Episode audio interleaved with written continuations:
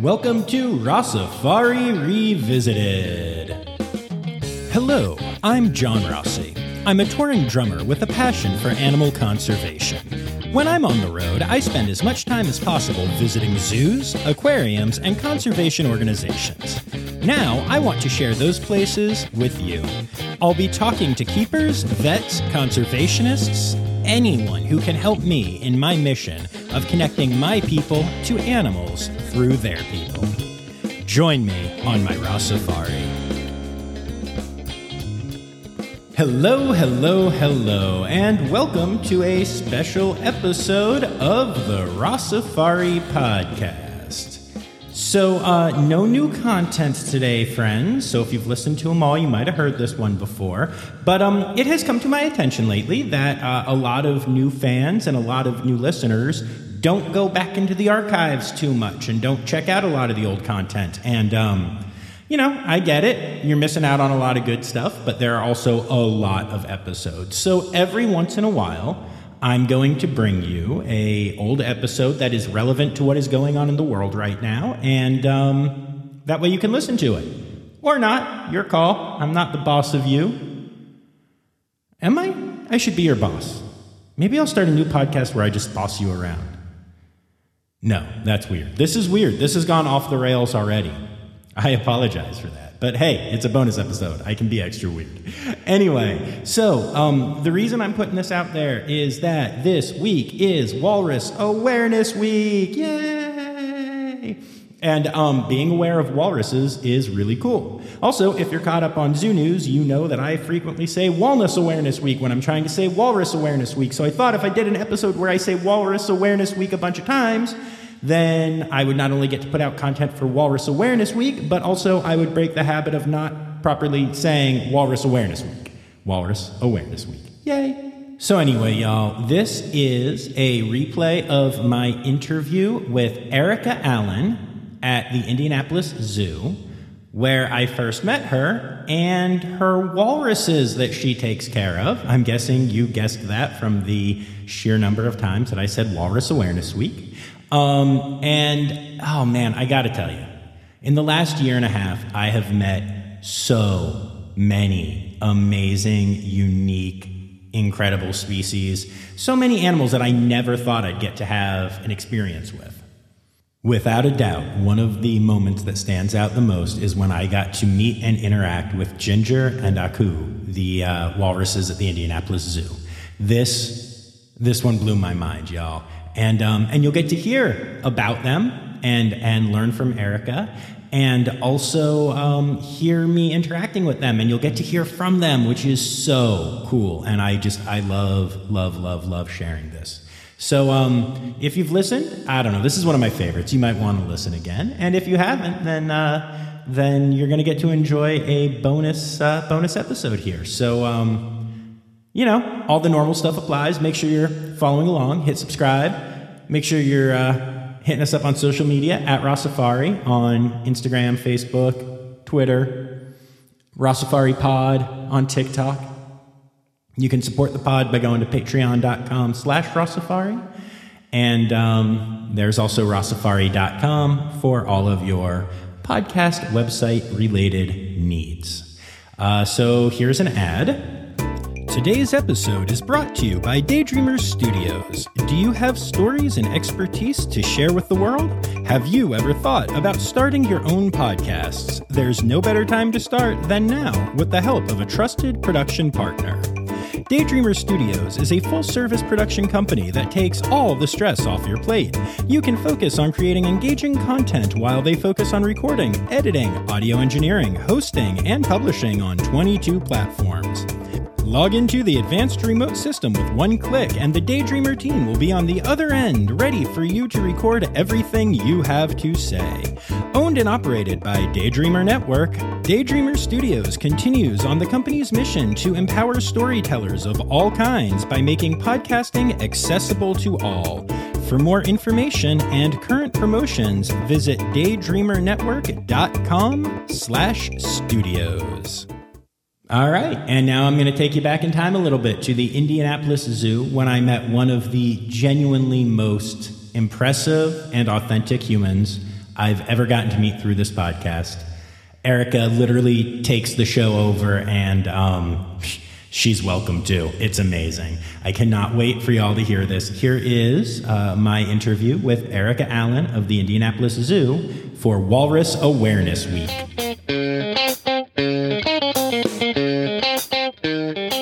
All right, so Erica, tell me who you are, where we are, and what you do here. Hi, John. Yes, so I'm Erica Allen. I'm a senior marine mammal trainer, and we are at the Indianapolis Zoo, where I work with our dolphins, walrus, sea lions, and gray seals. Amazing. So all of those animals are incredible, but you said walrus, and that is not a real common zoo animal, is it? No, it's not. There's actually only 4 facilities in the United States right now that are currently housing walrus, and there's only 14 individual animals.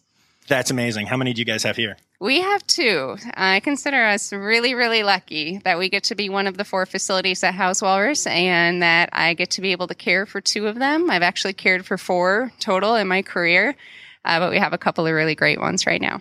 That is so amazing. I love that so much. And we will come back to them. But first, the animal that I'm most interested in right now is you. So tell me a little bit about yourself. What made you want to become a keeper? Yeah, I've worked with animals a lot throughout my life. I worked in vet clinics and things like that. I actually was a tech at an equine vet clinic through college. And that kind of led me a little bit into the zoo field. I got a seasonal position at the Milwaukee County Zoo, which is my hometown. And I worked there also as I was finishing college. And I ended up getting a degree in education. So I really enjoy teaching people and talking to people, and I really enjoy animals. So I wanted to find a way to kind of marry those two things.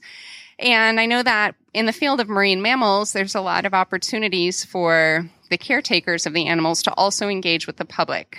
There tends to be a lot more interactive type scenarios with marine mammals that would get me really hands-on with the public also. So after I graduated from college, I did an internship at Dolphin Quest in Hawaii. Yeah. That's amazing. Yeah, it was an incredible experience. I got to work with some Atlantic bottlenose dolphins there, and that was my first kind of foray into marine mammals, and I loved it. And really, as part of the internship, they expect you to be engaging with the public. So I felt like I really kind of hit my sweet spot and that this is what I was meant to do. So after that internship was over, I was really lucky to get another internship at the Indianapolis Zoo, and that kind of expanded my marine mammal experience from dolphins into also pinnipeds. And at the time, we also had polar bear in the department, okay. So I got some carnivore experience there too. And, one thing kind of led to another. I was really fortunate to get a part-time job following that internship, moved into a full-time job, and I've been here and loving it ever since. That is just amazing. I love that. Since you're so passionate about education, let me ask you, I know that there are some people who think that, marine mammal education is a little bit controversial. How do you feel about that? I think our stance on that here at the zoo is that we really look to push any kind of conservation message that we can, and getting our local communities involved and learning about our animals. We have an incredible education department here at the zoo. We do lots of camps, all kinds of different programs throughout the year, and it's getting people that might not have otherwise had the opportunity to learn anything about these animals. Not as just a chance to learn about them, but to see them and to see it for themselves and to really be inspired and create that connection with an animal that is so special. It's something you can't get from a book. So that's really a huge part of our mission, is to connect and inspire with people. But also we provide a home for a lot of rescued animals, including a lot of our marine mammals. We're rescues. So I think we're doing a lot of really important work there, as well as the research and everything we can learn from them. That's amazing. I love it. Very cool. So, all right, we have to go back to the walruses, because this is why I am here. I mean, like I said, also you, but mostly the walruses. So tell me everything about your walruses. Everything. I don't even know where to begin. Walrus are incredible animals, and there's not really a lot of mention of walrus in like pop culture, like I think people just don't even know what to think of when they hear walrus. There's, you know, I Am the Walrus by the Beatles, or the Lewis Carroll poem, The Walrus and the Carpenter, and that's pretty much it. And people don't know anything beyond that. But what I can tell you about walrus is that they are just exceptional animals. Getting a chance to work closely with them, I feel really lucky. But they are from the pinniped order. So that includes seals and sea lions, and they all do have a lot of things in common. But then the walrus is actually kind of its own kind of separation from that, and their Latin binomial is Odobenus rosmarus, which means tooth-walking seahorse. That's amazing. And how long did you have to practice to be ready for that? Oh, no. It's just something that we all know. Sure. We can all recite pretty much all of our animals' Latin genus and species right away. But I think that pretty accurately sums up everyone's knowledge of a walrus. Yes, sure. They're a tooth-walking seahorse. But I think when people think of walrus, they immediately think of a couple of things. They think of their tusks, probably being one of their most prominent features. They might also think of their whiskers, and they're also going to think of their size. They're pretty big animals. They are marine mammals, so they spend a lot of their time in the water. Walrus are only found in the Arctic. They are not found in the Antarctic. So if you ever see a picture of a walrus and a penguin together, that is wrong. Fair. People will say the same thing of polar bears. Yes. Polar bears and penguins are also not found in the same place. So they are found in the Arctic. There are two, debatably three, subspecies of the walrus. There's the Pacific and the Atlantic. Of course, they're all just living up in the Arctic Circle there off the Pacific or Atlantic Ocean. And then there is the Laptev Sea, which is by Russia off the Pacific. There is also a type of walrus that lives there, and it's debatable whether that's its own subspecies or whether that's considered part of the Pacific walrus. They do have some morphological differences, the two subspecies. So the Pacific walrus are going to be bigger. They have longer tusks. They have a wider skull than their Atlantic cousins. They also have a divergence in mitochondrial DNA, so they are technically considered two different subspecies. Here at the zoo, we have the Pacific walrus, so I know the most about them because that's what I work with. But I guess just to kind of get more in-depth in some of their traits, some of the things we do know about them, when we're talking about something like their tusks. One thing that a lot of people are surprised by is that both the males and the females have tusks. And they are essentially just overgrown canine teeth. Interesting. Yeah, they do have other teeth in their mouth. They're smaller. Most of them usually have around 18 teeth total, but they can have up to 30 or so teeth. And those other teeth don't really serve a whole lot of purpose. Their tusks serve a huge purpose. The tooth-walking part of their name comes from using their tusks to haul out onto ice floes. They spend a lot of their time either swimming or hauling out onto ice floes. Occasionally, you will see them hauling out onto land, but that's usually when there aren't any ice floes available. So they prefer to spend their time up on the ice, and they'll use those tusks to haul their giant bodies up onto the ice. I cannot picture that. So, yeah, they do serve a pretty important purpose there. They also will use their tusks in sparring with others, typically males fighting over territory or defending their breeding space, perhaps fighting with another male over a female. So that's pretty much the main purpose of their tusks. And they don't really use any of their teeth for, like, stabbing or chewing or any kind of eating function because they swallow all their food whole.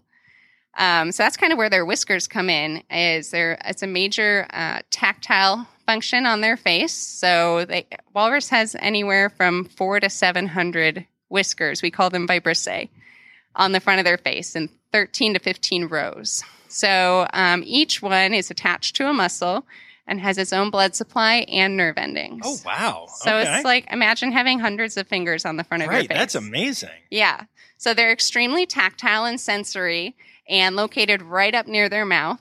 So that's going to enable them to be able to find their food, and help direct it to their mouth. So what they're mainly going to be eating in the wild is a lot of sedentary bottom-dwelling type of benthic creatures. So mollusks, a lot of bivalves, things like clams is going to make up the majority of their diet, but also worms, sea cucumbers, gastropods, all that fun stuff that lives down on the ocean floor. So they're going to dive down. They're going to feed usually in between like 30 and 100 feet of water. They can dive down to 200 or 300 feet if they need to. And they're going to use all those fingers or vibrissae on the front of their face to kind of sift through the sediment and search for their food. Once they found it, they actually have this incredible suction. And they can just suck it straight into their mouth. And something like a clam that lives in a shell, they can actually suck the meat right out of the shell. Oh, my gosh. They don't eat the shell part. They leave that behind. Yeah, that's amazing. Yeah. And they'll typically feed 1 to 2 times a day, and a large adult can eat 3,000 to 6,000 clams in a feeding. Yeah, they're pretty big, so they have to eat a lot in order to maintain that weight. Okay, so y'all, I'm going to jump in here for a second and tell you that Erica was nice enough to let me meet her walruses, and I got to feed them. And this suction thing cannot be explained easily. It's like a vacuum cleaner. You literally, like, I held a fish out and they start sucking before it's there, and you can feel it. You can actually feel the suction. And then the second the head of the fish gets near, it's just gone, just completely gone. And it's, I have fed a lot of animals, and that might have been the most unique feeding experience I've ever had. That was really cool. It is really cool. What's really cool about it is that it works both ways too. So they suck in, but they can also use it as kind of a hunting mechanism by taking a mouthful of water and blasting it out. So they can direct a jet of water to kind of help clear and move sediment to also help them find like a burrowing clam. Oh, this is so cool. Walruses are so cool. I'm so excited. I just knew they were big pinnipeds. I purposely came in here pretty uneducated about walruses because I wanted you to inform me. And wow, this is amazing. Very cool. So let's take a minute and talk about the whiskers. They feel unlike what you're thinking, because when you think whiskers, you're thinking almost like a mustache or like a cat's whiskers. But go ahead and describe these little like face fingers. Yeah, so they're actually quite thick, each individual whisker, and they feel kind of like plastic. They're like a bunch of little plastic tubes on the front of their face. However, they are not hollow. But yeah, they're really, really unique. And like I said, they're super tactile, and they're very curious by nature, just gregarious, curious animals. So they're using their whiskers to kind of explore everything. If there's a little piece of something on the ground, they're going to be moving it around with their whiskers. If I'm wearing a rain jacket and they haven't seen that in a while, they're going to rub their whiskers on it and feel it. And that's really how they explore their environment, and they interact with each other by touching with whiskers as well. So yeah, it's just kind of a cool sensory function that, works similar to other animals that have whiskers, like cats, but kind of has been really specially adapted for its own function as well for feeding. Yeah, they're really... I asked if they were fake when I got to touch them. I knew they weren't, but literally it felt like Erica had stuck some plastic on the front of her walrus. That's what it felt like. Very unique animal. Very unique. Very cool. So talk to me about vocalizations. Yeah. They're really vocal animals, probably the most of any pinniped species. We hear our walrus here at the zoo making sounds all the time on their own, just a bunch of random sounds, and we've been able to train them to do some of those sounds like on cue for us. We don't know for sure what a lot of their sounds mean, so there's still a lot of ongoing research into that, but we do have ideas about what some of it means, and a lot of it is for communication, specifically for attracting a mate. So right now, both of our walrus do a sound that we call a roar, and it's just kind of a loud, grunting, growling kind of a sound. And oftentimes they'll do that on their own if they're startled by something, or if they're scared of something, or if they're maybe kind of playing really rough and tumble with each other. And that's a pretty common, I think when people think of what sound does a walrus make, that's probably what they're envisioning is that sound. We also have heard them exhibit, and our current walrus don't do this yet, But our previous walrus did a whistle, which is exactly what it sounds like. They purse their lips and they blow air through it, and it's a very, very high-pitched whistling sound. And that usually is one of the sounds that we see like during the breeding season or when they're trying to attract a female. They can make like knocking type sounds in their throat, different like we call it a raspberry, like sounds that they make by blowing through their lips. They also can make what's called a bell tone. And this is not actually coming from their vocal cords. It's by air kind of near their pharynx that they can expand. And that's another very common one that we hear for animals that are trying to attract a mate. So, yeah, I mean, they have a huge repertoire of sounds. It's time for... Interrupting John. Hey, y'all. First of all, thank you to my buddy Taylor Gray for that amazing new stinger for Interrupting John. You're going to be hearing lots more of that, I'm sure. And second of all, when I met the walruses with Erica, she had them do some of her vocal behaviors for me so that y'all could hear them. So here are the walruses. Good boy. He also does a different vocal called a knock.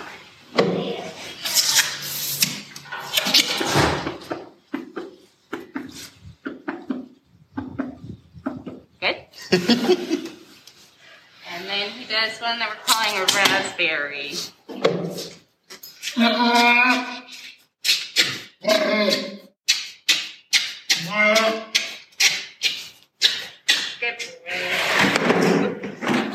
Amazing. Really, what more is there to say? Walruses are awesome. Okay, back to the interview. And that's probably one of the favorite things about people that come to visit our walruses. They walk away just going, I didn't even know they could make all those sounds, even just their slurping sounds when they eat their food. Oh, yeah, that was crazy. Yeah, that was crazy. No, yeah. And I think my favorite thing that you have said so far is when you said that they don't know that one sound yet. Oh, man, I wish y'all could have seen her face because her eyes were so determined. They are clearly going to learn how to make that sound, and you are clearly going to be the one training them to do that. Yes, yeah, we're very excited about it. Anything that we can train that can demonstrate to our guests a natural behavior that we can use to expand upon and talk about these animals is something that we're really excited to be working on and training. Yeah, I could tell your eyes lit up. And I'm assuming you were smiling, although masks. Yeah. But yeah, no, it was a whole demeanor change. It was really hilarious. All right. So let's go away from the overall walrus thing. Tell me about your walruses. Tell me about who we were hanging out with. We have two absolutely incredible walrus right now at the zoo. They've actually only been with us for about a year. Okay, so I have to pause for 1 second. I'm sorry. Walrus is plural as well. Is walruses wrong? Because I keep saying walruses. So you can say it two different ways. Okay. You can just say walrus. There's one walrus or there's two walrus. Or you can also say walruses. Oh, okay. Cool. Yeah. So either of those are acceptable. Okay. Walry is not a word. What about walren? Come on. There are a lot of good options here. Okay, cool. So thank you for clarifying. So anyway, you had them for 1 year and go ahead. Yeah. So their names are Ginger and Aku. And they both came to us from SeaWorld in Orlando. Ginger was actually born there, and her dam and sire are still down there. And she was the first successful walrus calf to be born to the team in Orlando. So that was really, really exciting. As you can imagine, with only 14 animals in our nationwide population, every single birth is really celebrated. I mean, by everyone in every facility. It's a huge, huge deal. So when Ginger was born, it was a huge celebration by everybody, and the team down there did a fantastic job helping to care for her and helping to raise her. And it was a first-time mother that had given birth down there as well, and she did a fantastic job. So that was really, really exciting. And right around that same time that Ginger was born, there was a wild-born walrus calf that had stranded himself, and that was Aku. So he was really only probably a couple of weeks old, somehow managed to get himself up onto the stern of a gold mining barge in Alaska off the coast of Nome.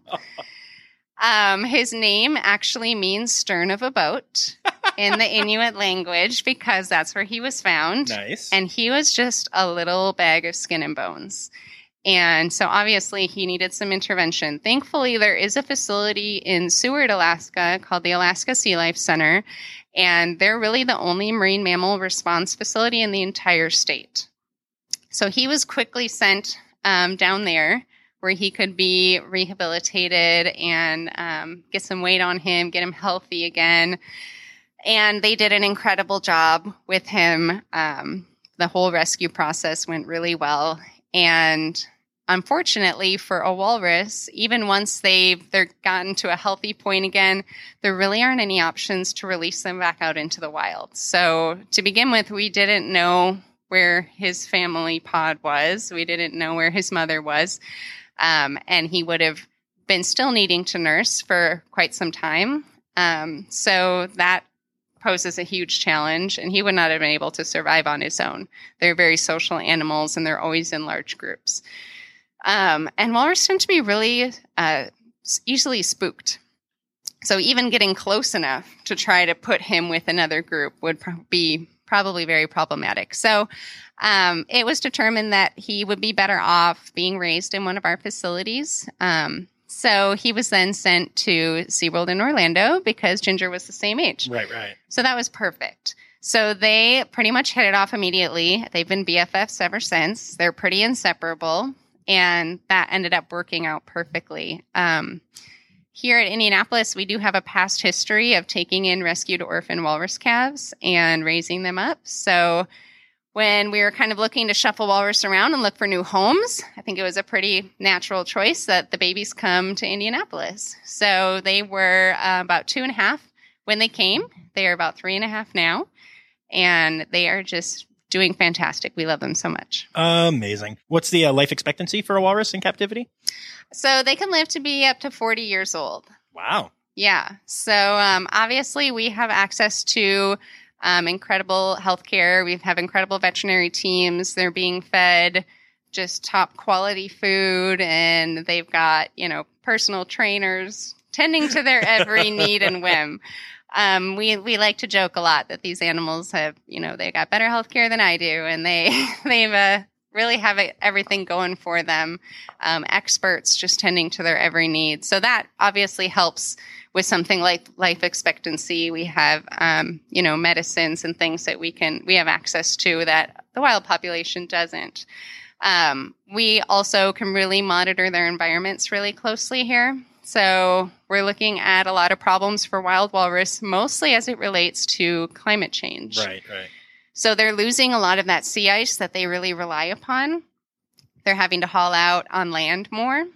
And when they hunt off of the sea ice, it's a moving platform. So every time they go hunt, they're in a new location with lots of food. When they have to haul out on land, you have hundreds, maybe thousands of walrus all competing over the same food source. And so that can deplete the food. It makes them more vulnerable to things like maybe polar bears in the area or human activity in the area. So there are a lot of challenges that they face in the wild, things that we can control for in our environments here. So I think that's another reason why they tend to live long, happy lives. That's amazing. I love it. So male, female, gonna play any seductive music and see if any babies decide to come on out. Well, with Ginger and Aku, they're still quite too young. Okay. At only being around 3.5. So the females are going to reach their sexual maturity between 5 and 7, and the males between 7 and 10. However, we don't usually see a lot of breeding for females until they're closer to 10 and males until they're closer to 15. Oh, wow. Okay. Yes. So it could be quite some time for these two. But the hope is definitely that within our overall population of 14 walrus that we do set them up to give them the best opportunities for breeding. So previously we had a female here at Indianapolis that was at breeding age, and she was being housed with a male that was not at breeding age. So that's why we went ahead last year and moved animals around, give her the opportunity to be with a male that was at breeding age who was a proven breeder. And then we were able to take the little kids and kind of raise them up and be a good holding and training facility for them until they become of age as well. Very cool. That makes a lot of sense. Is it, with such a small population, is there like an SSP and a stud book, or do you not even have to worry about that because y'all just know what's going on? There is a stud book for walrus, actually. My coworker here at the zoo is a stud book keeper for walrus. Very cool. So we have, a lot of resources. We talk to each other and, talk about our training and talk about our opportunities that we're going to be giving our animals. We actually also have the Walrus Conservation Consortium, which is a group of individuals from all facilities that hold walrus, as well as some facilities that don't currently hold walrus, but maybe will in the future or have the capability to. And that group has been meeting pretty much annually for the last several years. I've actually been lucky enough to go to Alaska twice, 2 years, to meet with that group. And that was just a really incredible experience to just be surrounded by people who love walrus and talk about, everything and anything we can possibly do to help sustain their wild populations as well as our collection here. Awesome. Anything else you want to say about the walruses before we move on to some other animals? I could talk about walrus for how many hours you got? I guess nothing in particular, but I just know that anytime we have a guest come to meet our walrus up close, it is my personal goal that they walk away from the experience saying, walrus is my new favorite animal. And I know everyone is obviously partial to the species that they work with, but they really have just captivated me, and they are just so incredibly smart and so much personality, more personality than one being should be able to have. They make me laugh every single day. They are just really, really incredible animals. So anyone wants a chance to come and learn about them and have them be your new favorite animal, you know who to call. I love it. So you said that walruses are pinnipeds. And for people that don't know, what is a pinniped? So pinnipeds are an order of animals that have very similar characteristics. They're all marine mammals, and they all have evolved from land mammals. So with all marine mammals, they have evolved from land mammals. But with pinnipeds in particular, they're also sometimes subgrouped under carnivore. So they have kind of evolved from animals like bears and dogs. And a pinniped basically means fin-footed. So it's kind of describing the shape of their flippers. And they all do have very similar kind of flippers. But what's really unique and interesting is that they all kind of have very different locomotion or how they use those flippers. So a sea lion, for example, we'll take a California sea lion because that's what I work with here at the zoo. They're extremely mobile on land. They're excellent climbers. They can spin around, and they can do a lot of this because they can actually rotate their hip and bring their back flippers underneath their body, enabling them to walk on all fours. Now, the walrus has this same ability.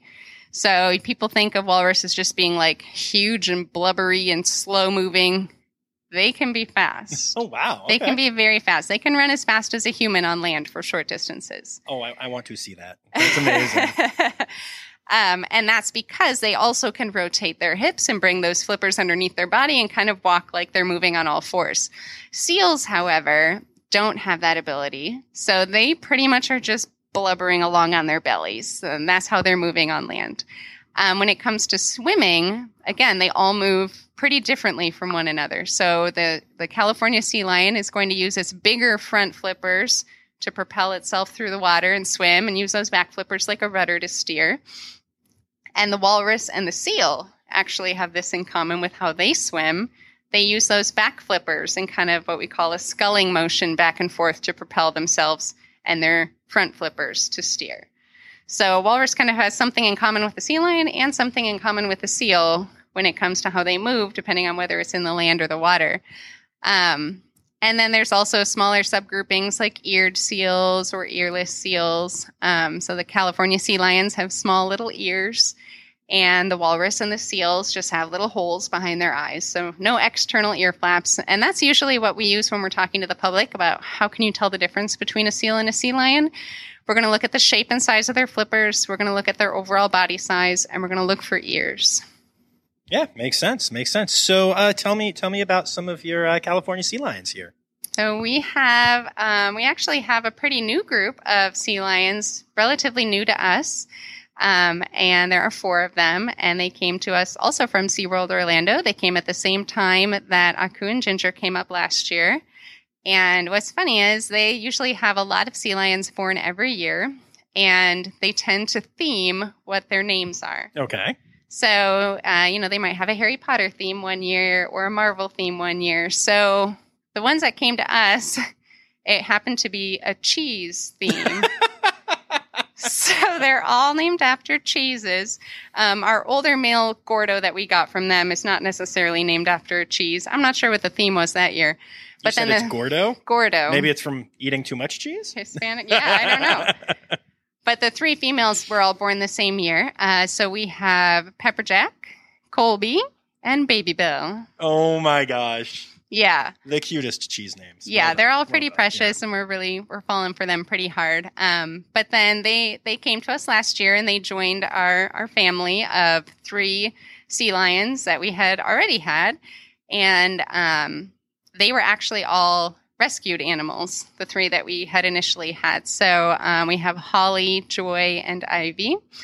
Holly and Ivy were both had been rescued multiple times, and usually after a sea lion strands 2 to 3 times, it's determined that it's not in their best interest to release them again because they're just going to keep stranding over and over for various reasons. So that was the case with them. With Joy, she actually was born in a rescue facility.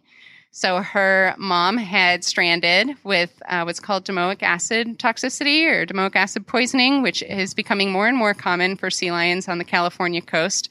It's caused by a red tide or an algal bloom. So we get an increase of that toxin that works its way up the food chain into the sea lions, and it's a neurotoxin. So it's really, really detrimental for them. So her mom was struggling with that, and then she was born in the facility, so she had to be hand-raised. For an animal that's hand-raised, again, releasing is not a great option. Sure. So she was sent to us as well. And all of those sea lions are joined by 2 gray seals that were born at Brookfield Zoo. Oh, nice. Yeah, and they're very actually brothers, and their names are Ziggy and Scooter. Amazing. How smart are all of these pinnipeds? Insanely smart. They're really, really intelligent. They're really good at picking up on cues in their environment and cues from their trainers, even when it's something that we're not trying to do intentionally. So we have to be really careful that everything we're doing around them is very intentional, has a purpose, has a reason, so that we're shaping the right kind of behaviors that we want. Sure. So they do pick up on things just crazy fast, which can work for you or against you.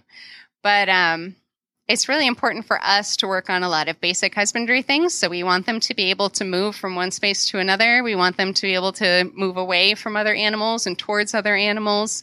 And once they have those kind of basics down, sitting nicely and calmly, eating well from us, those sorts of things, then we'll move on to medical behaviors. So that's been a huge priority for us right now, especially with the walrus, because they're going to get to be really big. And we want to make sure that they're comfortable and cooperative when it comes to their own health care. So from basic things like checking out their eyes, their ears, their nose, their mouth, all the way up to more advanced things like being able to take x-rays, ultrasound them, collect blood, things like that. We want it all to be done just very stress-free and voluntarily. So that's going to be what we spend a lot of our time working on. And what really helps that to be successful is having a great relationship with them. So we're with them all the time, multiple sessions a day, just working on keeping things positive, having a great relationship so that there is a level of trust established. Makes sense. And speaking of walruses, we're going right back to it because, yeah, now that I've met them, I'm in love. You're absolutely right. Speaking of the healthcare stuff, how big are they now and how big do you expect them to get? So right now, I still call them babies. That's some big babies. Yeah, they're pretty big. They're usually around 100, 150 pounds at birth. So that's a really big baby. Wow. But they gain weight really quickly, usually a few pounds a day. And now at 3.5, Ginger is over 800 pounds, and Aku is over 900 pounds. You know, I'm not going to lie. They wear it well. I did not think they were that big. Like, yeah, they wear it well, don't they? Yeah, they really do. Yeah. Wow, that's impressive. Very cool. And how big will they get? Or, I mean, I know you don't know these specifics, but, you know, how big do walruses get? Yeah, so the males, so they're sexually dimorphic, so the males are going to be bigger than the females at their full-grown size. So males usually will get to be between 3,000 to 4,000 pounds, and the females between 1,000 to 2,500 pounds. Y'all, my eyes just got so big. Wow. Yeah. That's to see that's like a full grown adult male is incredibly impressive, especially considering their tusks can get to be up to 3 feet long and really wide and thick. Like, it's really, really impressive. They have massive skulls, huge, thick necks that are specifically built for sparring with other males. So it's crazy. We think Aku is already like, he's a big boy. He's big boned. I think he's going to be on the bigger side of that range. Wow. And despite that fact, they are free contact. Yes. That's amazing. Yeah. So that's... And you don't feel intimidated with them at all, do you? No. However, we respect that. Of course. That. Oh, of course. Of course. Yeah. We do have a lot of safety protocols when we work with the walrus. So how we do it at Indianapolis is whenever we're going to enter their space, we start with them at a distance. So we start pretty much every session by sending them away to the water. And then we go out onto their space and we call them up to us. They have like an assigned seating order. So they, they know where they need to be sitting to start a session. And it's something that, you know, we take pride in our ability to work very closely with them. And it's something that we work really hard on all the time. So focusing on those little manners and that personal bubble and things like that are really important, like I said, because they're going to get to be really, really big. So we want to have that established when they're little. Right. And maintain that. But we also have rules like we never walk between the walrus and the water. So I mentioned before, they get really easily spooked, and their immediate reaction is go to the water. Mm-hmm. They feel safest in the water. They can maneuver better in the water, so that's where they want to be if they feel like there's any threat. So if I happen to be walking between them and the water and something spooked them, I'm a pancake. Like, I have no chance. Like, they're just going to go, and it doesn't matter who's in their way, and there's nothing I can do to stop them. So we've made that a safety rule that just we're very careful about how we move around them.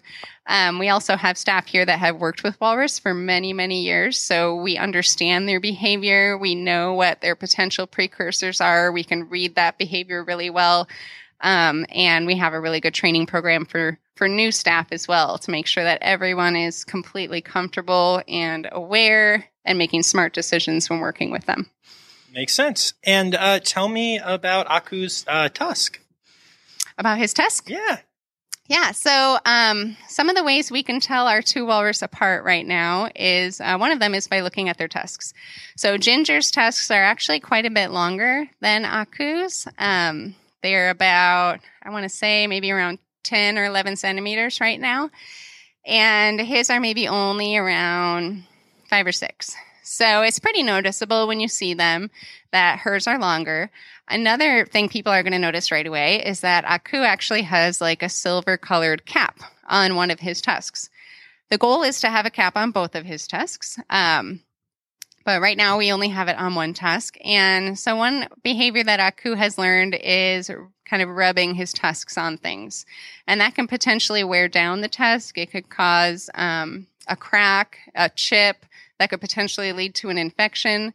So because that tooth is so massive, it has a really, really deep root. So the root of that tooth goes essentially right up next to the animal's brain. Oh, wow. So an infection in the tooth could be really big problem. Right. So we go out of our way to make sure we take care of all of their dental needs. And one of those things is putting a cap on the tooth, to help protect it. So all it is essentially is a crown, like a person would have placed on their tooth. And we've been able to do this through training with both Ginger and Aku. So they're trained to be able to hold still while we take a mold or an impression of their tusk. It usually takes about a minute or so. And then from that, we send it off to a special zoo dentist that helps to create kind of a mold of what that tusk looks like. And off of that mold, they can then create the cap. So cap is made of Tychonium. It's a really strong metal. It's able to withstand a lot of a lot of wear and tear like the walrus put on it. Once the cap is done, it comes back to us. And then we use like a special cement type glue and stick it right on. Seriously. Yep. So that's not like, that wasn't some crazy surgery or something. That's just. Nope. It's all done through training. And they. Oh, I'm so impressed. They've been fantastic for it. Yeah. So that's another thing. There's a few things that we really work on when they're little. And that's one of them because it's really important. Wow. You get that. Y'all are amazing. Right? You get that. That's really cool. What an amazing team. I do tell people when they're visiting, just to try to help them get an idea, like, you know, this walrus isn't just doing everything I want just because they're not like a robot. Like, you know, they could leave if they want. They could go do whatever. So a lot of that has to do with the relationship that we built with them. But also I'll try to compare it to people like, could you take your cat to the vet right now? And would they hold still without anyone holding them down for a shot? Probably not. But with a walrus, that's going to be 4,000 pounds. Holding them down is not an option. Now, at 900 pounds, holding them down is not an option. And that's not really the route we'd want to go anyways. We want everything to just be really calm and for them to really be choosing to participate. So that is a major priority for us. Unbelievable. Yeah, that is so cool. That's so neat. When you told me about it and when I saw the filling, the cap, I definitely thought it was a like knockout surgery, you know, kind of thing. Great work. Thank you. Yeah. Y'all should be very proud of yourselves. Thank you. It's very cool. So are there any other animals that you want to talk about at the Indianapolis Zoo? I do also work with the dolphins. So we have a group of Atlantic bottlenose dolphins here at the zoo, and they are incredible in their own right. Again, they all have their own unique personalities. We do a lot of presentations and guest interactions with them. So it's great for people to get the opportunity to get up close to them and learn a lot about them. One of my favorite things about them is as a part of our dolphin presentation, we use that opportunity to talk with our zoo visitors about conservation. And we have specifically chosen to talk about plastics, single-use plastics, and what people can do to help reduce their reliance on single-use plastics. So we have, we've teamed up with the Nature Conservancy, and we have a lot of really cool videos that we use during the presentation to help spread awareness and share that message to really show people that it does have a big impact. And especially being here in Indianapolis, you know, people think, well, the oceans are like really far away. Like, what can anything I do here really impact a dolphin? Like, I don't understand, or a walrus for that matter. Right. So being able to share stories about families in Indianapolis, what they've already chosen to do, the steps they've already taken, to kind of provide examples for people, but also to inspire them. Like, these dolphins are awesome. I care so much about them. Like, how can I help them? Well, you can go home and you can try to change these certain things about your life, or you can talk to your friends and family about making these changes in your life. And so that's always really satisfying to me to be a part of those presentations and to feel like I really am making a difference. Do you want to take a minute to tell us about some of the dolphins? Sure. We have a pretty wide variety of dolphins with a lot of different backgrounds. We have some dolphins that have been here pretty much since the zoo opened in 1988. Wow. And then we have quite a few dolphins that were also born here over the years. We also have a dolphin that was rescued. And we have a few dolphins that have come to us in recent years from Marineland in Florida. So kind of a hodgepodge, but it's come together really well to form a nice little pod or family. It's really been fun watching, especially as we have some younger dolphins kind of growing up and figuring out where they fit into the family. Dolphins are really, really social animals, not unlike walrus, but within their pods, they establish a hierarchy. So that's one thing that's also really cool to just observe when we're not necessarily feeding them or training them, but just to sit and watch and see how they've kind of established that hierarchy within their own pod and to see how it changes at times as the dolphins are growing. Sure. And are they all Atlantic bottlenose? They are. Okay. Very cool. Very cool. Any particular individuals that you may want to chat about for a minute? Do you have a favorite dolphin? They can't hear you through the door, I promise. Do you have a favorite dolphin? I think a lot of people would say that they don't necessarily have a favorite, but I don't think it's wrong to say you do either. I think in a lot of ways, it's like I have a lot of friends, but I have certain friends that I really just connect to better than others. So as much as we love all of them, they're different, just like we're different. So some of our personalities just mesh a little bit better. One dolphin that I've had the pleasure of working with for my entire career here, who has been here for a very long time, is a female. Her name is China. And she tends to be the most stubborn of the group. She likes to do things her way, which I thought was a really kind of a unique, fun challenge. Like, okay, how can I find ways to let her do it her way, but also be cooperative? And so I worked very closely with her over the past couple of years on a lot of her medical type behaviors and things. And it's been really, really rewarding to see an animal go from a little bit standoffish to really developing that trust in you. So that's been really great working with her. But it's also just been awesome to see some of the dolphins that I literally saw being born to now see them being, pushing into their teenage adult years and finding their way in the pod and really growing and developing and just being able to be a part of that whole process is really special too. And Taz, our little rescue that came shortly after I started, to see him going from needing so much help to being, accepted now into his dolphin family. So it's been really just great. Very, very cool. All right. So I like to open up the floor now. Are there any conservation organizations you'd like to give props to, or any message you'd like to give directly to my listeners? Or the floor is yours. I guess I don't have like a specific organization per se.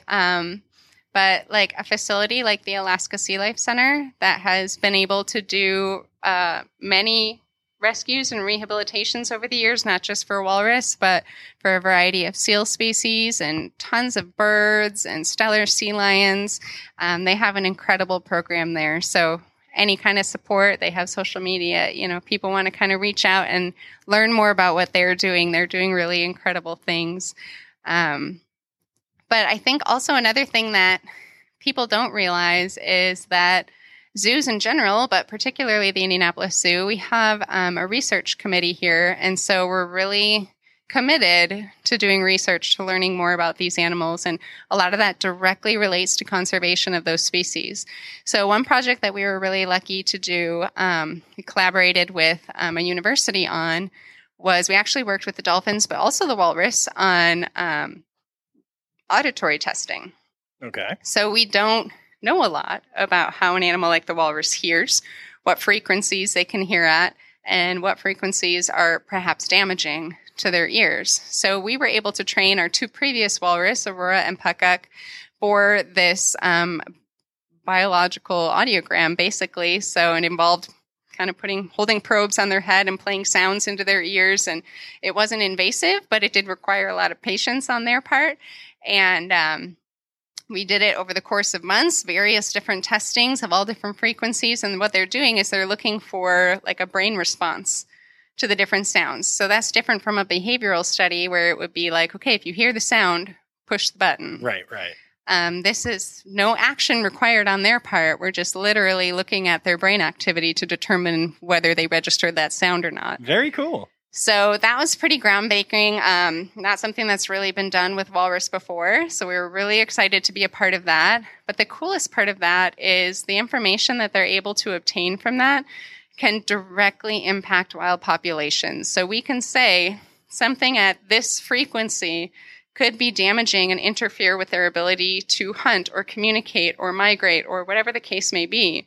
And that could help institute a policy change to help reduce maybe drilling in the Arctic or shipping routes through walrus areas or whatever the case may be. We're using science, and that science is backed by research that's being done right here in Indianapolis. So we're really, really proud of that. And that really is, one of the more important parts of my job, I think, being able to make that connection with our public, right, and to back up the science that is going to help these animals. That's so awesome.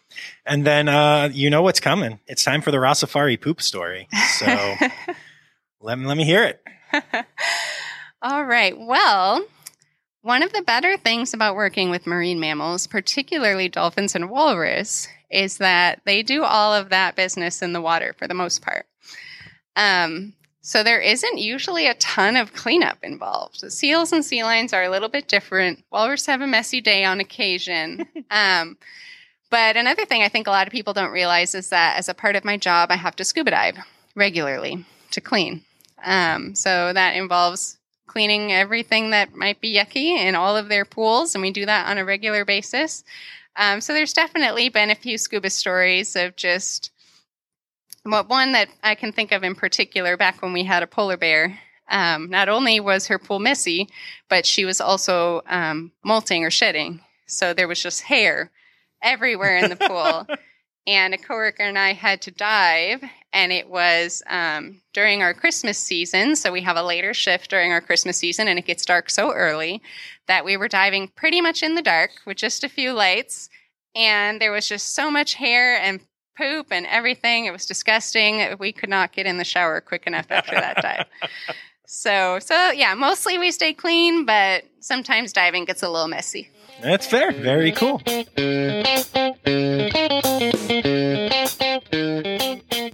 All right, y'all. Well, I hope you enjoyed that the second time as much as I did the first time, the second time, and every time that I listened to it. Eric is awesome. The walruses were incredible, or the walrus were incredible. I still struggle with pluralizing it like that. Whatever. Anyway, the Indianapolis Zoo is always an amazing place to go, and they treat me so well. And I'm so thankful that they just exist and support the pod, and it's all wonderful. And life is good, my friends. Life is good, especially this Walrus Awareness Week. You can check out the Indianapolis Zoo by going to indianapoliszoo.org or on social media at Indianapolis Zoo. And I want to say a special note of thanks to my Red Panda level patron, Laura Shank. And hey, friends, quick reminder, Walrus Awareness Week backwards is Q Senarawa Sirlaw. The Rossifari podcast is produced, hosted, and engineered by John Rossi. Editing and fact-checking by John and Dr. Zoe Vesley Gross. Our theme song is Sevens by Nathan Burke, performed by Nathan and John. Interrupting John theme and additional voices by Taylor Isaac Gray. You can reach John directly on Instagram and Facebook at Rossifari or by email at rossifaripod@gmail.com. Rossifari is part of the Daydreamer Media Network. Now, stop listening to me and go visit a zoo.